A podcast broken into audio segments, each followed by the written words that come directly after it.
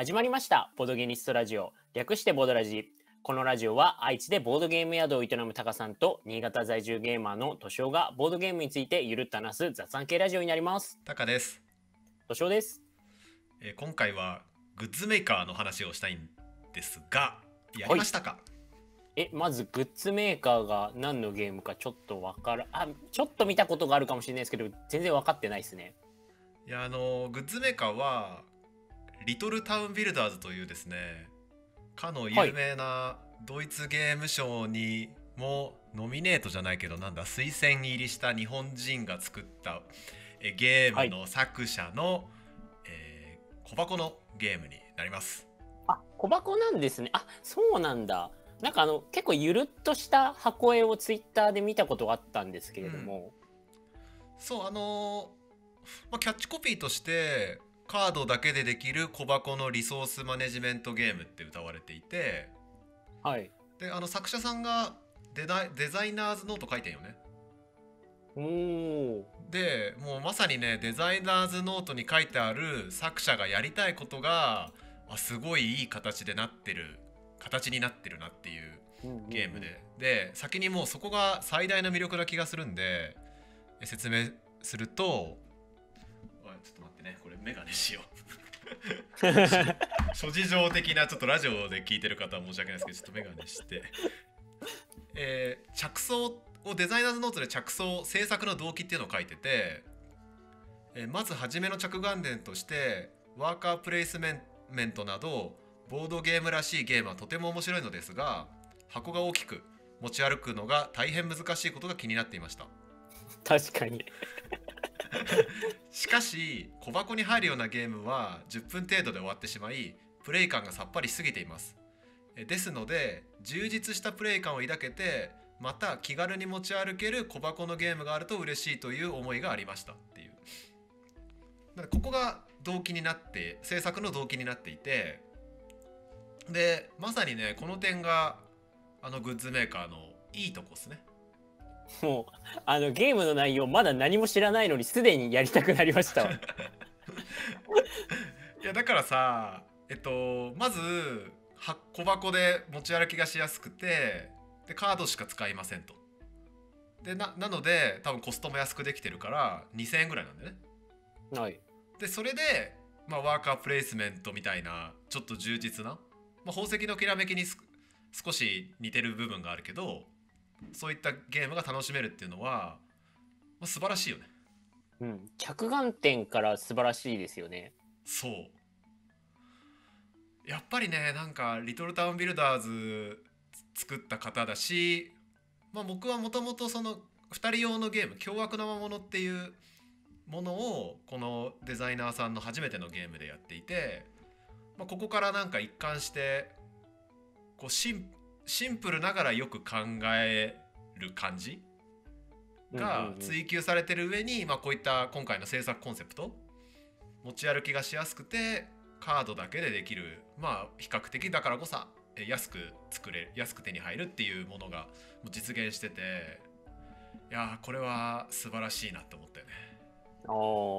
実際のゲームの内容はどんな感じなんですかちなみに。そうゲームの内容はリソースマネジメントと、えー言われていて、まあ、あの場に資源カードが置かれていますと。で各プレイヤーは、まあ、最終的には10点を集めるゲームなんだけど、まあ資源をどんどんどんどんこう高価なものに変換していって、まあ、建物を作ったりとかそういったことをしながら10点を集めますと。で、まあ、似てるっていうと宝石のきらめきに少し似てるかな。まあ、似てるその宝石のきらめきに似てる箇所っていうのが盤面にこうカードが置かれていてでそれはやっぱ初期初級の資源なんか一番安価な資源と、まあ、それを変換するあの2ランク目3ランク目みたいな感じで3つカード群があってそれを自分の手番が来たらうまく、えー取っていくっていうような形を取ってるのが、まあ、宝石に近いかなと思った。まあ、ただそのカードの効果とか、まあ、カードのその取り方とかは全然違うんだけど、まあ、その手番が回ってきて、まあ、やれることが2つあってそのまあ、どいずれにしてもその場からカードを取っていくってことをするんだよね。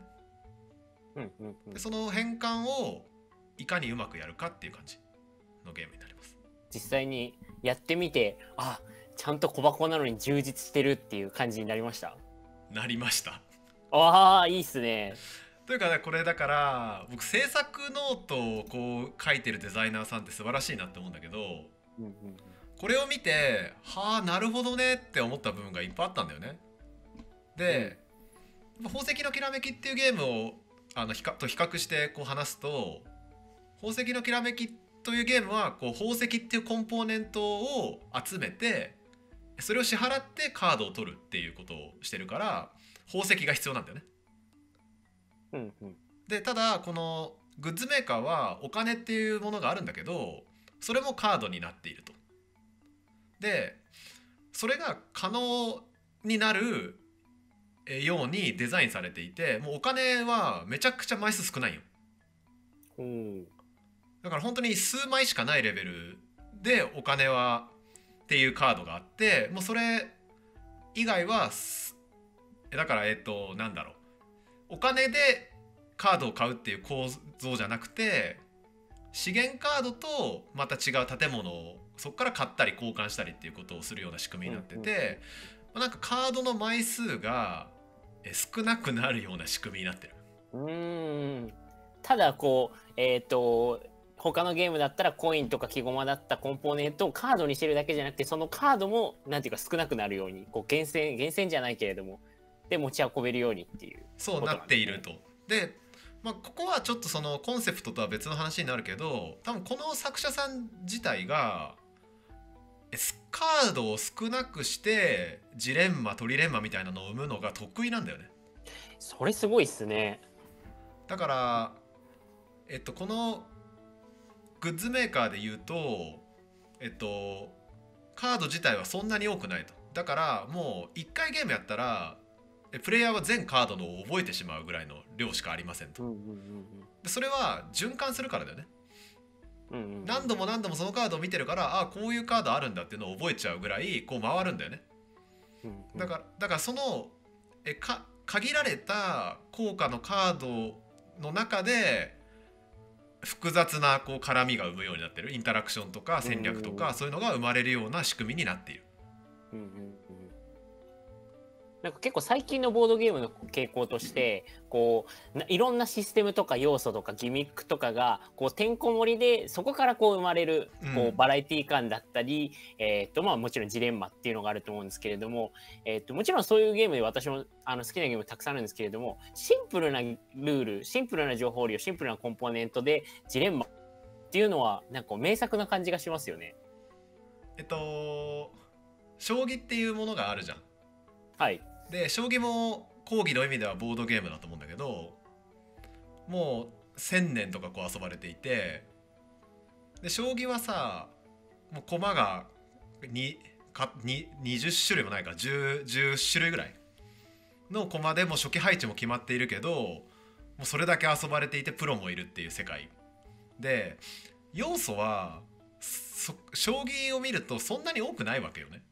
うんうんうんチェスとかもそうだしオセロだってそうなんだけどただそれでもあの多様性っていうものは生まれるしなんかグッズメーカーもその、まあ、例えば僕が大好きな「アグリコラ」っていうゲームって膨大にこうカードがあって、